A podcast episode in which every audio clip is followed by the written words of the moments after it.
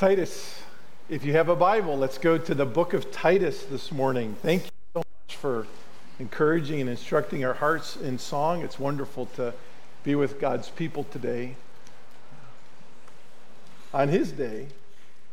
And as Pastor Steve prayed, it's a wonderful time to encourage each other for sure. You want to thank all of you from my heart for participating this last week. How many of you participated in Grace Bible Day Camp? Could you just raise your hand? Everyone look around. All right. I could have you stand, but I won't because you're probably too tired to stand. All right. You can put your hands down. All right. I want to personally thank all of you for even coming to church today.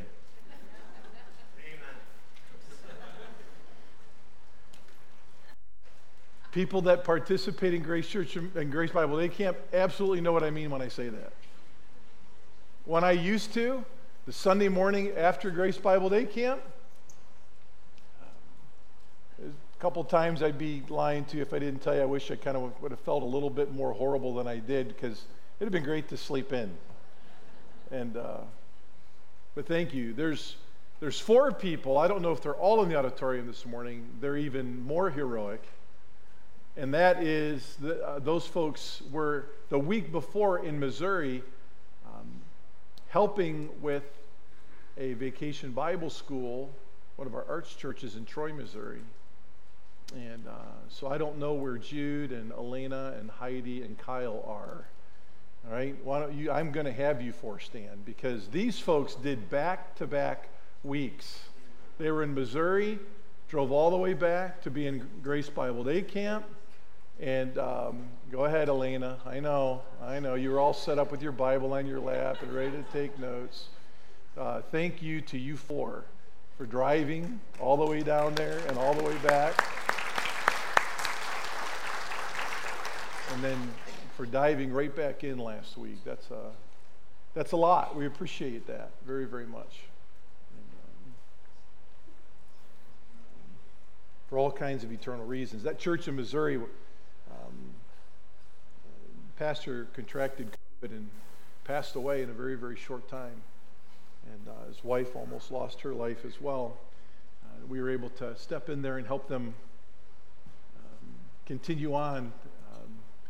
It wasn't normal for them, but tried to make it as normal as possible for them.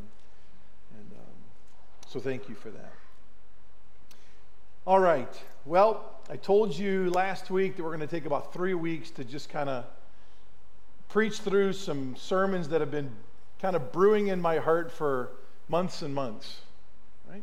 So I hope they're encouraging to you, because they're meant to be an encouragement. When you study the Scripture as a pastor and you start to see all the Spirit-filled virtues of God's people, and you can attach those virtuous works and deeds to scriptures that you read, your heart gets warmed and encouraged.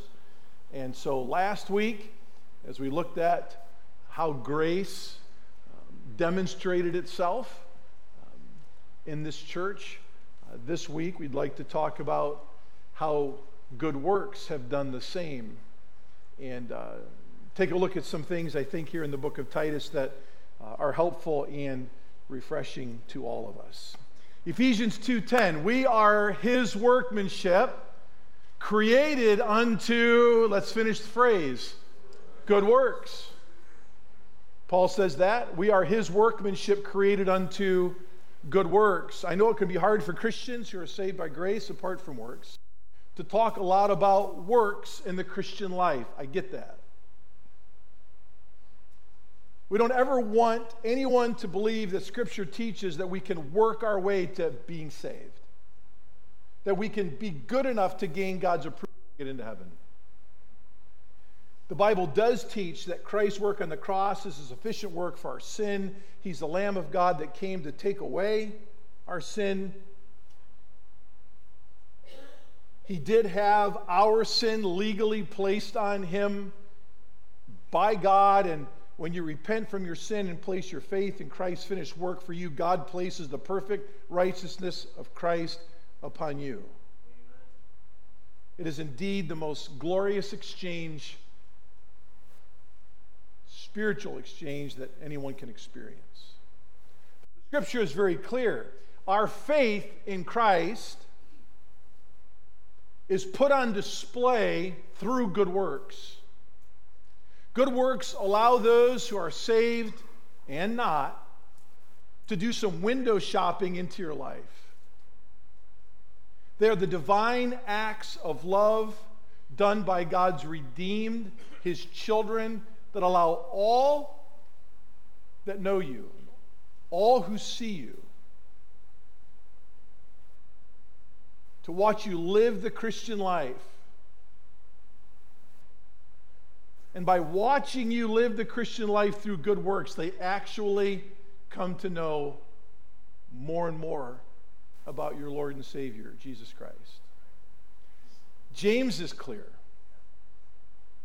We show our faith by our works. Good works, also known as good deeds in some translations, are always juxtaposed. They're put right next door to our conversion.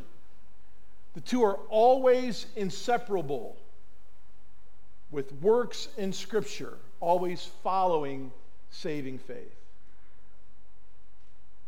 If you take all of your written and electronic Bible study tools and you do a search for the words or the phrase good deeds or good works, you have a wonderful study illuminated by the Holy Spirit before you about what a living faith looks like. I mean, James says faith without works is dead. As you do that study with your Bible study tools, you'll dig up this fact, that Titus, even though it's only 3 chapters in length, contains more mention of the phrase good works than any other New Testament book. It's a pastoral epistle. That's a letter written to a pastor of a church by Paul, Titus at Crete. But it is a book of what a living faith, not a dead faith, is, and what it does in the local church. And it's a reminder that members of local churches, by the very nature of conversion itself, will be involved in good deeds in the church, for good deeds are the effervescence of a sufficient Christ in the Christian soul. Go with me, if you will, over to Colossians chapter 2, back a few pages to the left, okay? Colossians chapter 2 and verse number 9. Colossians 2 and verse 9.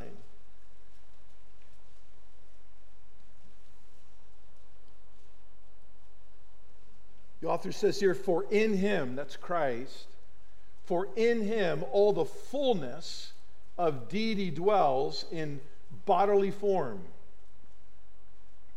Christ is God in bodily form, and in him you have been made complete, and he is the head over all rule and authority. Christ is the effervescence of divinity in human form. The word fullness there means full to overflowing. It's the idea, like you watch on a TikTok video, right?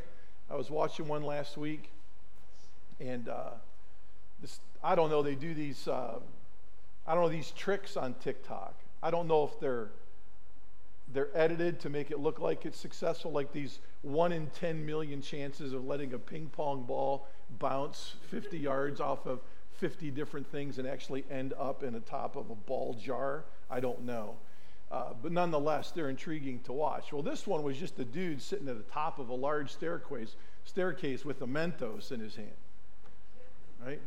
And all he was trying to do is throw that Mentos in the top of a 2-liter bottle at the bottom of the steps. Now, I'm sure that was not successful, but he made it look successful. What happens when that Mentos hits that 2-liter bottle and drops inside? Have you ever done it? It's fun. It's messy. Right? There's an explosion, right? I'm sorry to you parents whose kids are going to go home and try that today, right? You maybe beat them home and clear out all the soda out of your pantry and make sure your Mentos aren't sitting around. I don't even know what Mentos are. I've never had one. I don't know if it's a breath mint. I don't know if it's like it works like Tums and it settles your stomach. I don't even know what they are. I don't know if it's candy. It doesn't matter, but that's the effect. There's an explosion. That word fullness in Colossians 2:9 means that. It's fullness to explosive overflowing. That's who Jesus Christ is. To you, the moment you become his child, he will forever for you be the overflow of your life and its influence to the church and those who need Christ. And there will always be enough of Jesus to go around. As a matter of fact, Colossians 3 and 4, the practical part of that book, Paul just starts to outline all the different ways that Christ has an influence in the overflow of your life. It's in your life personally in verses 1 through 11. It's in your life among the church in verses 12 to 17. And then he jumps to the home, so personally, and then ecclesiastically, and then domestically, and how you love your wife and how you rear your children. And then he goes on into our jobs, our vocational life, and there's still enough of Christ and his ability to allow you to perform good works at work so that people can see the influence of him in your life. And in chapter 4, verses 2 through 6, it's all evangelistic. There's enough of Christ left over in our schedules to carve out time for us to reach lost people for Christ. These are all good works. The good works of self-ministry, the good works of ministry in the local church, the good works of loving and rearing well our wives and our children, our homes, the good works that we do at work that we'll see also as you go back to the book of Titus now. We'll see that. And then it's all good work. It's the good work of Christ himself when we allow the overflow, the effervescence of him in our lives to influence lost people to come to know Christ as their Savior. So as you go back to the book of Titus, one of the best ways to allow the brightness of good works to be demonstrated is to put good works next to what bad works are, because it's really night and day. If you'll look with me in chapter 1, we're not going to spend a lot of time here. I just want to identify what Paul tells Titus that kind of ugly works are that they need to be careful of. Verse 10, for there are many rebellious men, empty talkers and deceivers, especially those of the circumcision. So we're talking about how religious people, right, who have no problem with the existence of God and actually living him in religious ways, these can be people left unsaved that can be in a lot of trouble to the church. And these folks need to be silenced because they are upsetting whole families, teaching things they should not teach for the sake of sordid gain. Goes on to describe these people more in depth. But if you go over to chapter 3 real quickly, there's a list of things here that we used to be that are bad works before we were saved, BC, before Christ. Verse 3, for we also were foolish, disobedient, deceived, enslaved to various lusts and pleasures, spending our life in malice and envy, hateful, hating one another, but the kindness of God and so forth we'll look at in a little bit. If you go over to chapter 3, you're going to find in verse 10 another bad deed that can actually happen in the local church. And when that bad thing happens, it's got to be addressed, right? So Paul tells Titus, reject a factious man after the first and second warning, knowing that such a man is perverted and is sinning, being self-condemned. Your translation might say, reject a heretic.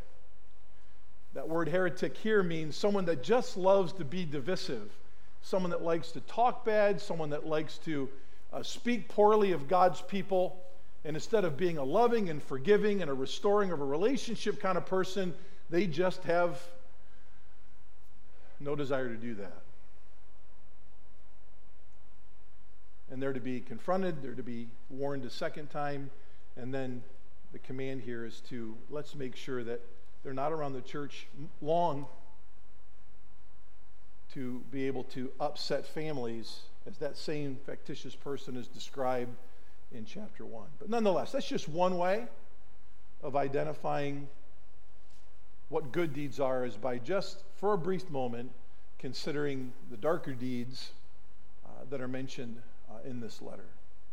But let's spend the rest of our time considering what a living faith is, because I really believe this study is going to encourage your hearts, because it encouraged mine as I thought about you folks in relationship to this text, because many here, God the Spirit has led to live their faith through good works.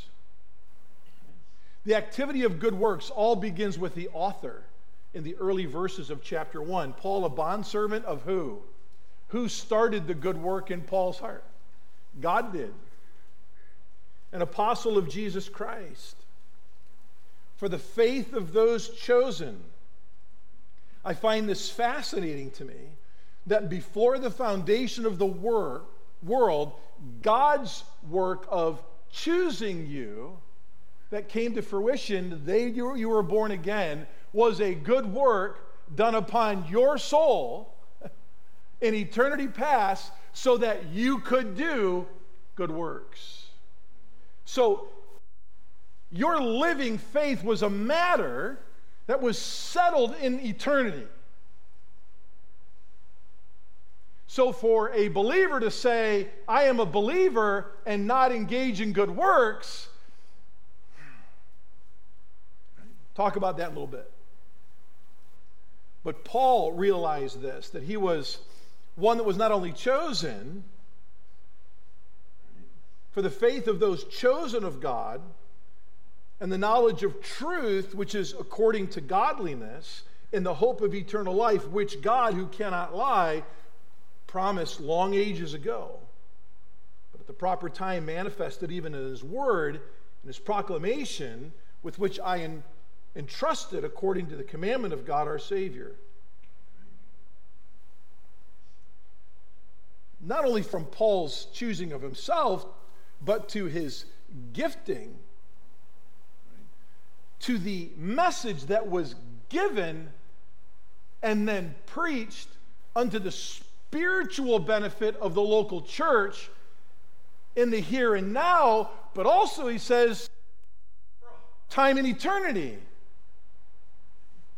All of this divine doing, all of this divine work of God in Paul's life, and now demonstrated in our lives, is divine activity unto us being divinely active.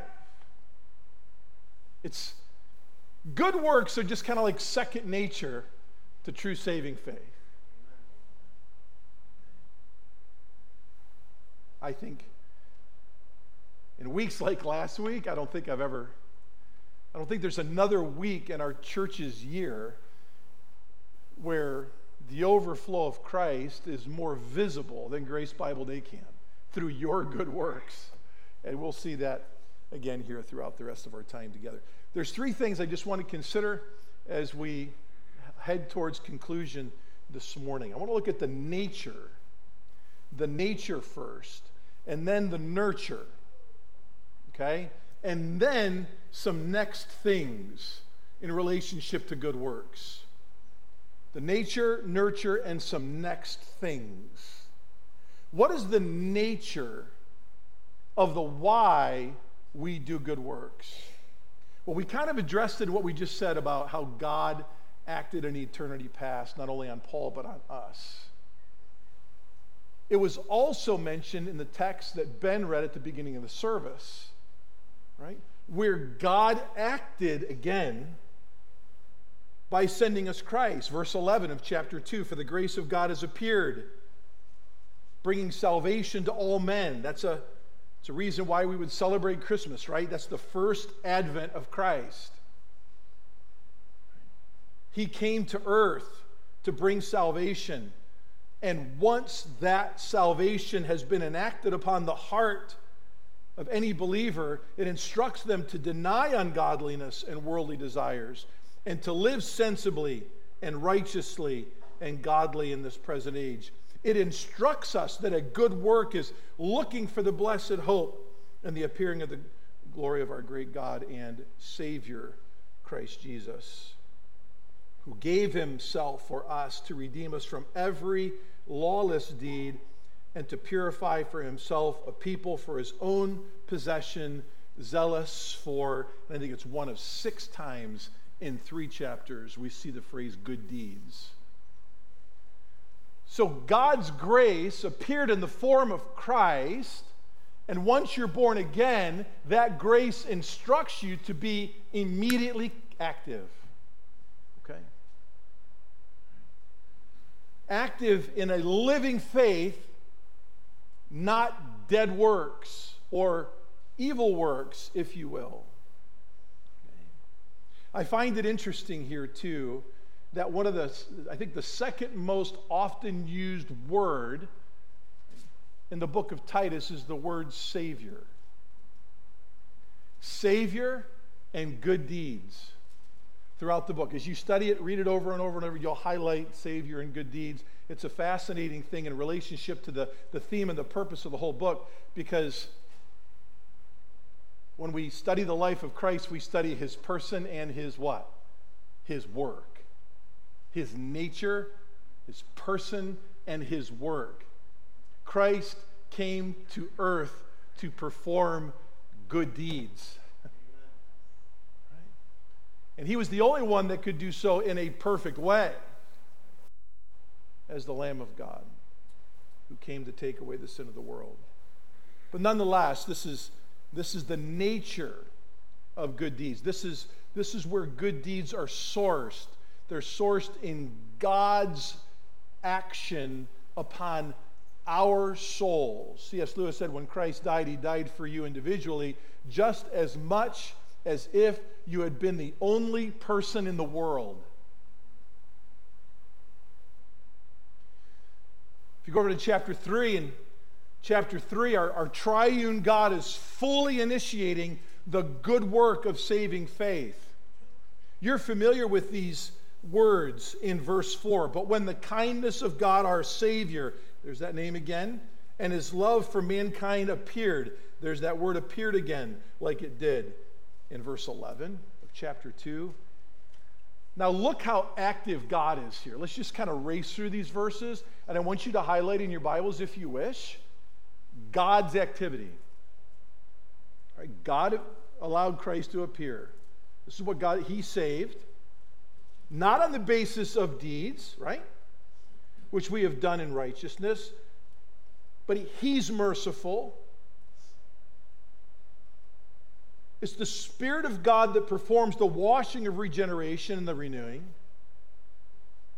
He poured out, verse 6, upon us richly through Jesus Christ our Savior. There's that name again, that precious name. So that being justified, that's what he did, by his grace, we would be made heirs. He's enriched us for all of eternity, according to the hope that is eternal life. And then he says, this activity of God is a trustworthy statement. And concerning these things, I want you to speak confidently, so that those who have believed God will be careful to engage in what? Good deeds. Conversion? Works. Inseparable. For everyone who says, yep, I'm saved. That's me. Praise God. Humbly. That's me. Saved, you work. Saved, you work. Saved, you serve. Saved, they're inextricably linked for time and eternity. This is the nature of good works.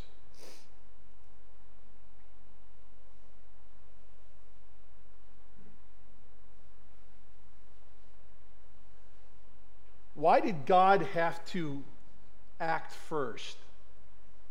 Are you with me? Why do you have to act first? Because we couldn't act ourselves.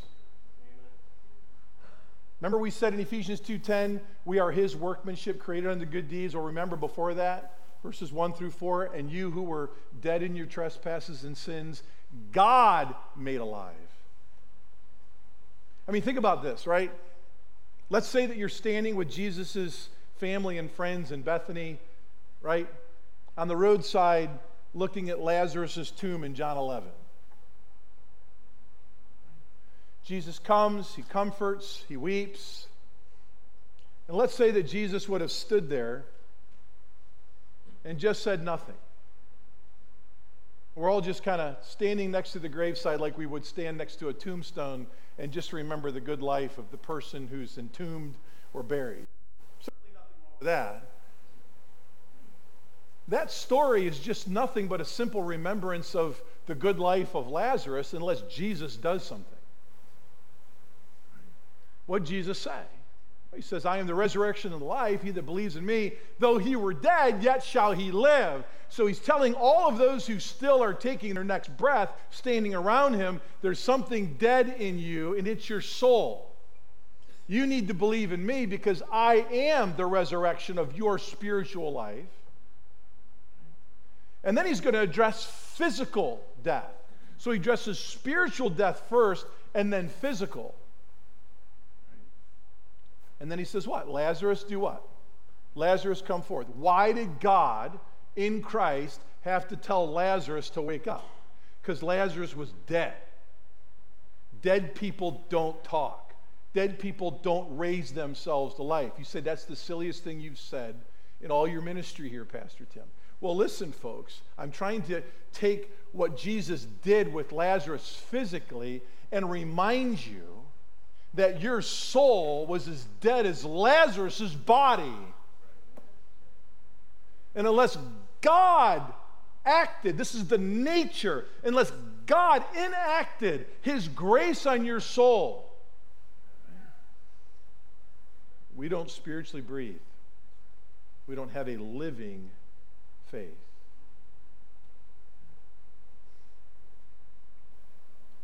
God speaks life into the dead soul. And because of that, someday life again will be spoken into all of our dead bodies. Amen. And that's the hope of our physical resurrection in the future. A friend of mine said this, and I wrote it down, thought it was profound, in relationship to the nature of our good works. God had no more cause or necessity to save us than Jesus' enemies had to hate him, hang him on a cross. But God's saving work is the free choice of his good pleasure to the praise of his glorious grace.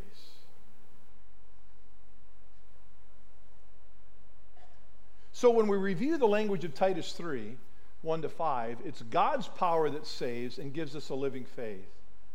And since it's God's grace that does this, it's God's grace that sustains the ability for every good work done by the believer.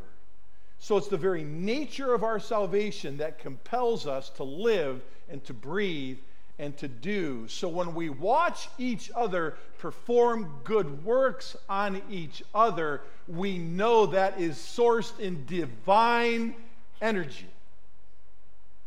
That's a miracle. I want all of us to continue to be amazed that when God's people do good works, because they're his works, they're sourced in his person and his grace. And it's natural for them to be done.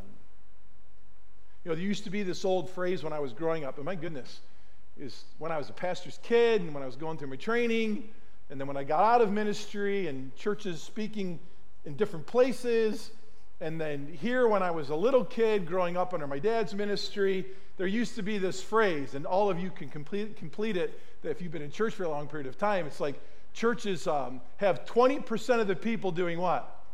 80% of the work. Why is it in some of our histories, it's not that way here now at Grace, praise God, right? But some of our histories, possibly all of our histories, where there 20% of the people, all right, doing the weightlifting of local church ministry. Folks, there's really only two answers to that. Either there was 80% of the flock, right, that was out of fellowship with God, or 80% of the flock that was never born again. You guys know my heart. I love you when I tell you that. You can't claim the name of Christ and by its very nature not be living your faith in the local church. It's not a Bible thing. Let alone a God thing.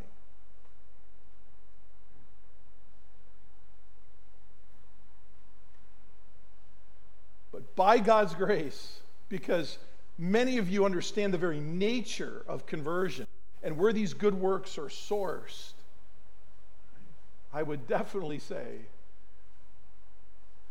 that a good 95, 96% of you are doing 100% of the work. And many hands does make for lighter work. Praise God for that. Amen. So praise God. We worship him, not you, not us, not me this morning, right? We worship him. Thank God that you understand his grace that way. And if you've named the name of Christ for a long time and you have been detached, unattached from good works in his local church, in his local church, my friends, I have great admiration for the Christian camps that I attended growing up. I have great admiration for all the people. I love those people. I love those places. I love the schools where I was trained, the Christian institutions where I was trained. I still love and pray for both, for any parachurch organization that God was, by his mercy, glad to train me.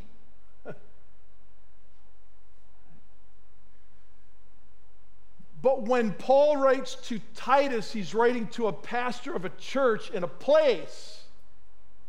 And the good deeds are in relationship to your function in the local church. Think about that. So many believers for the last generation or so have been so unenamored by what God was or wasn't doing in their local church, they found their way to where they thought God was working. And they put their time and their attention and their resources, well, at least he's still working here. And maybe you had a good experience in a church and you still did that. Regardless, my point is this is a book written to a church. And good deeds are to effervesce there first. Not at the expense of effervescing other places, but never at other places at the expense of them first effervescing in the local church. Are you with me? I think that's good doctrine. I think that's good ecclesiology. It's sound doctrine, to be sure, as Paul talks about in chapter 2 of Titus, that the old men are to teach the younger men. Now, what's the nurture of these good deeds? That's the nature. What's the nurture as we conclude this morning?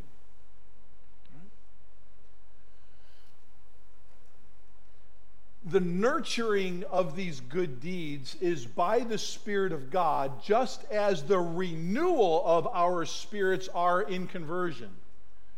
The Spirit of God is always active. We see him first active, obviously, by Paul's own testimony in the early parts of chapter 1, but then there's some groups of people and some individuals that God's called to help nurture good works in the church. The first group, or what we would call, right, elders in the local church. And he says, as a matter of fact, it was one of his first assignments at Crete for Titus from Paul. Verse 5, for this reason I left you in Crete, that you would set in order what remains and appoint elders in every city as I directed you. And then he gives some qualifications, we would call them, for what you need to be in your character in order to be an elder. We would call these characteristics good works, because many of them demonstrate themselves in living your faith. And so, even though each one of the elders here at Grace would consider themselves to be the greatest sinner anytime they walked into any room, and we should, and I trust they still do, these men are not men disinterested in their homes. These are not men who are scoundrels or known as scoundrels in their community. They are not men disrespected by their flock. The leaders of the church are consistent in good works, not perfect, but consistent in good works. Therefore, demonstrating to the flock, they understand the theology or the nature of good works, and they just live Christ. They live the overflow of Christ among God's people. And they do so in their homes, their community, their church community. And they do so with the character described here in verses 6 through 9. The good works continue to effervesce among the flock. Really, could we say here, from the top down, so to speak.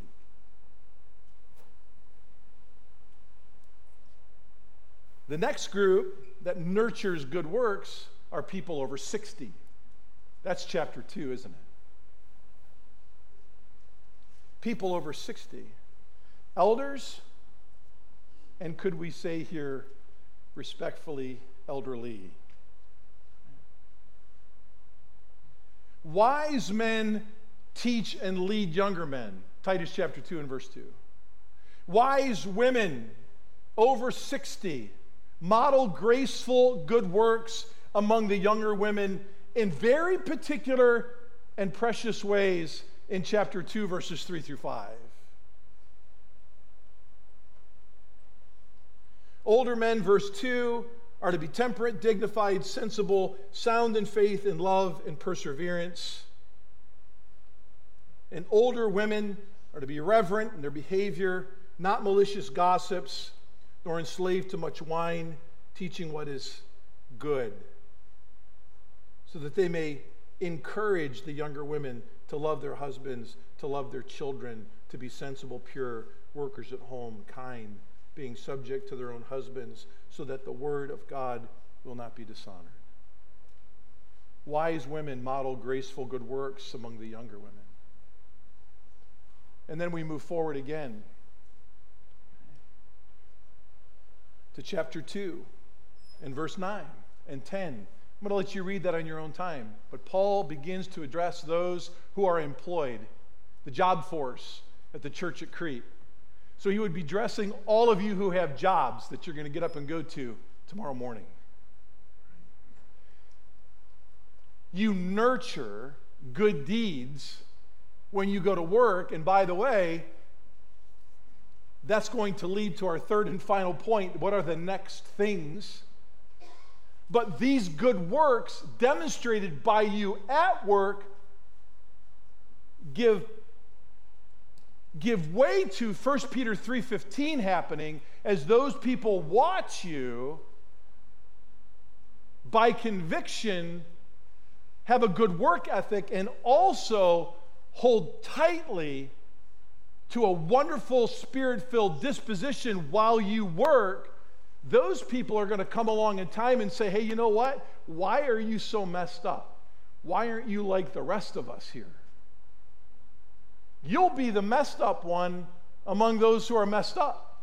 Why don't you gossip about the boss? Right?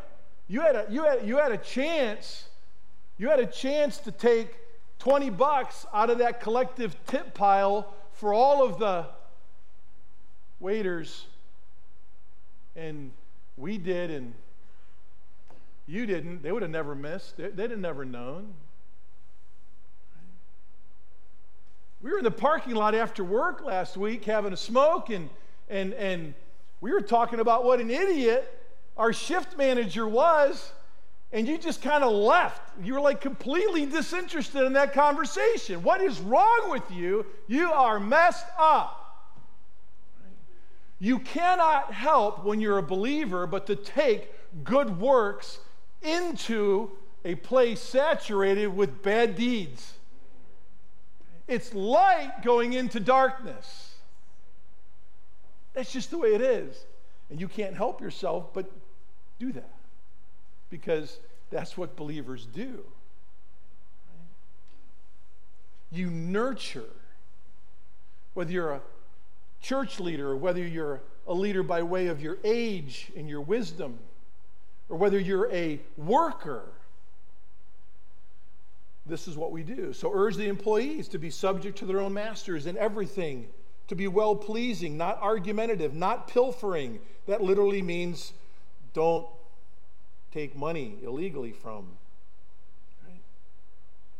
But show good faith so that they will adorn the doctrine of God, our Savior, in what? In every respect. We'll look at that at next things here in just a little bit.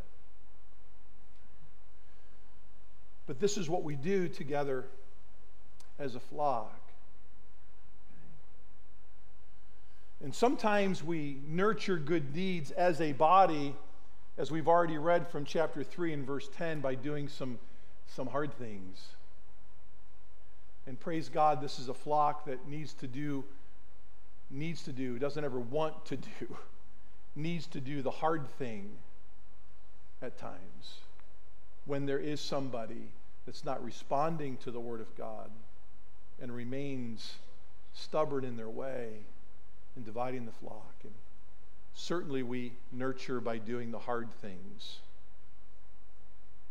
when it's necessary.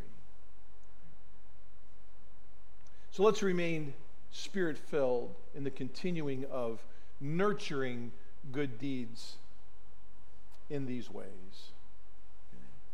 You know, I remember going to Abu Dhabi years ago. There was a family in our church that was working over there, and they were working for an institution that gave them 2 vacations a year as a family to go anywhere they wanted to go in the world. And so they decided, they had 6 in their family, we had 6 in our family, they decided to give one of those vacations to us.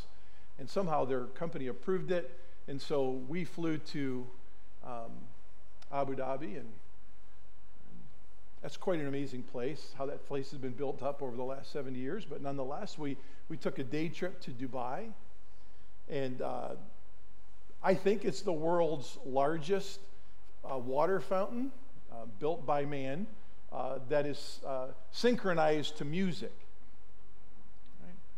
And as far as the eye can see, when you walk up to this fountain in between these massive structures, I think Burj Khalifa, the tallest building in the world. It's just down from that. You can stand next to this fountain. I could be on one end, and I don't know that I could see the other end of this synchronized fountain put to music. But it's always most glorious to watch at night, right? Because lights illuminate the chutes of water, all right, that are being pushed up by pressure, okay, in a synchronized way to the music. It's actually quite breathtaking. You're just mesmerized. And when it's done, he's like, wow, could this be like every 5 minutes instead of like every 30 minutes? Can we just like see this again and again and again? We're walking away, and it's not going to be for a few more minutes. We're already on our phones trying to find a video of how we could watch it again. It was just glorious. It's fascinating, though, how quickly you recognize, right, especially at night, if one of the light bulbs that's underneath the water shooting up, right, is burnt out. Because you've got this glorious array of synchronized light to music, and you come to this spot where it's dark, and then there's this glorious array of synchronized light. Okay? In a church that's Spirit-filled, that understands the nature and the nurturing of good works, the church will be spiritually like that glorious illuminated fountain show. The majority should be functioning well in synchronicity with the music, so to speak. And if there is that one burnout light bulb, it should be rare. It should be rare. And I hope none of us ever want to be that person. as we function in the local church. And we conclude briefly this morning with what are the next things. The church's mission is to make disciples, not transform the culture into a just society. Paul was convinced of this since his conversion in Acts chapter 9. He's the author of this letter. He was the man that took the gospel not only to the Jew, but to the Gentile. We've already looked at the influence of the gospel on the Apostle Paul. But his personal influence, gospel influence, is seen in verse 4 of chapter 1, where he says, "What to Titus? To Titus, my true child in the common faith." Whenever Paul says this of Titus or Timothy in Philippians chapter 2, my son in the faith or my true child, Paul had been the person who had personally led Timothy and Titus to Jesus Christ. These were his children in the faith. He was actively living the good work of disciple making, of spiritual reproduction. Folks, we enjoyed the same grace and peace from God the Father and the Lord Jesus Christ. So from the very early verses reminding Titus of their common salvation, unto the use of the name Savior, as we've already mentioned throughout the letter, Paul reminds us that good works include evangelistic good works, the good work of going into the world and making disciples. In Titus, we recognize the extent of the influence of our good deeds as we reach the lost. Remember what we said in Titus chapter 2, verses 9 and 10.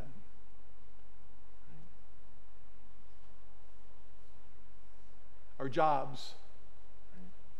Some of you could do the math probably pretty quickly. Most of you spend on average 2,000 hours a year working. Most of you don't work in Christian companies. 2,000 hours a year. Naturally living good works as light in the midst of darkness. Those are next things. We enjoy not a busy environment here of doing good works at Grace Church via your spiritual giftedness or your talents or both combined. We're not busy. That's a healthy environment. That's a living faith. That's an organic environment. And that environment develops such a healthy believer, they can't help themselves but go into those 2,000 hours a week and wow, live that faith. And it is illuminated. It is an illuminated faith, to be sure, granting you many opportunities to share what Christ is doing in your life as they watch your good works.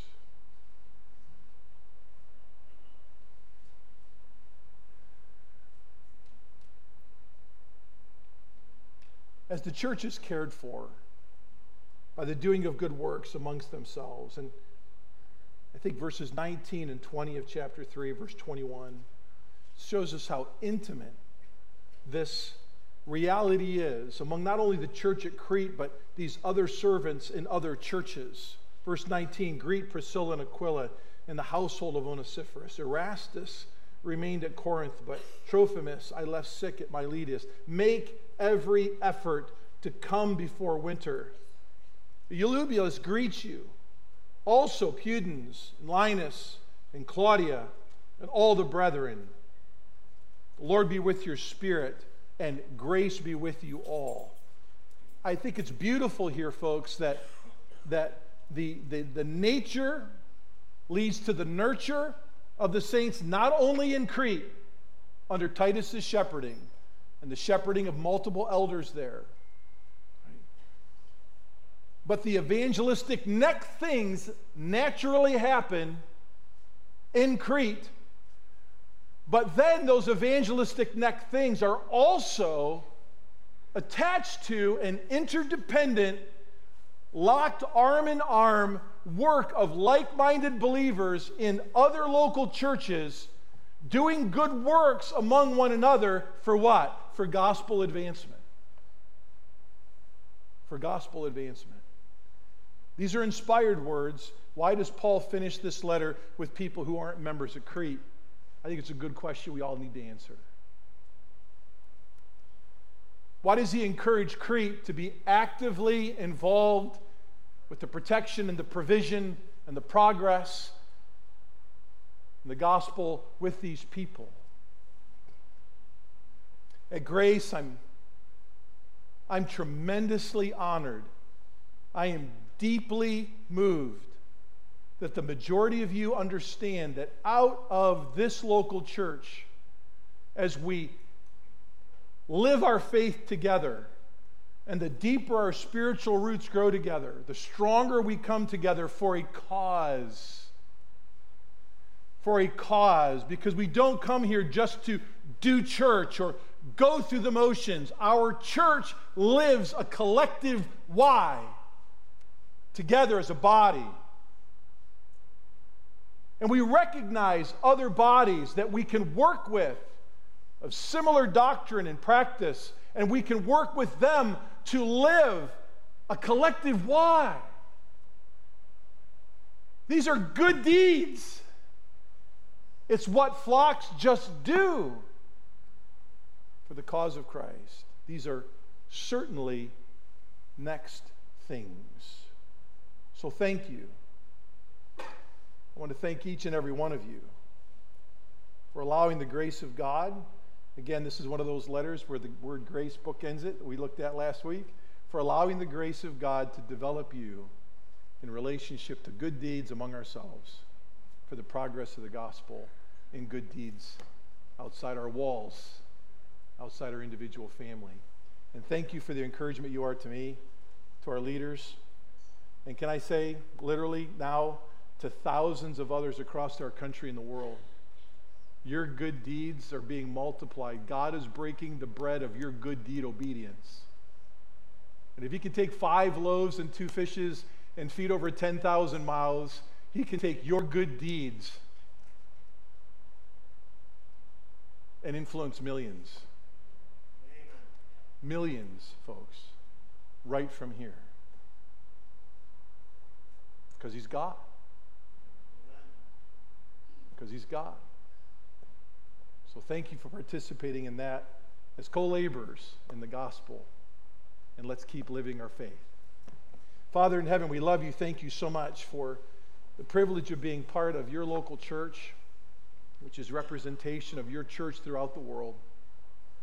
And Lord, I pray that we would know your grace is sufficient enough to continue to pursue that which we've studied this morning. Always be mindful of our nature, of our conversion, giving birth to a living faith, how to nurture that in this flock unto next things. We love you, Lord. Just thanks for the opportunity to look into your perfect law of liberty. Help us, Lord, to be not just faithful hearers, but faithful doers. In Christ's name, amen.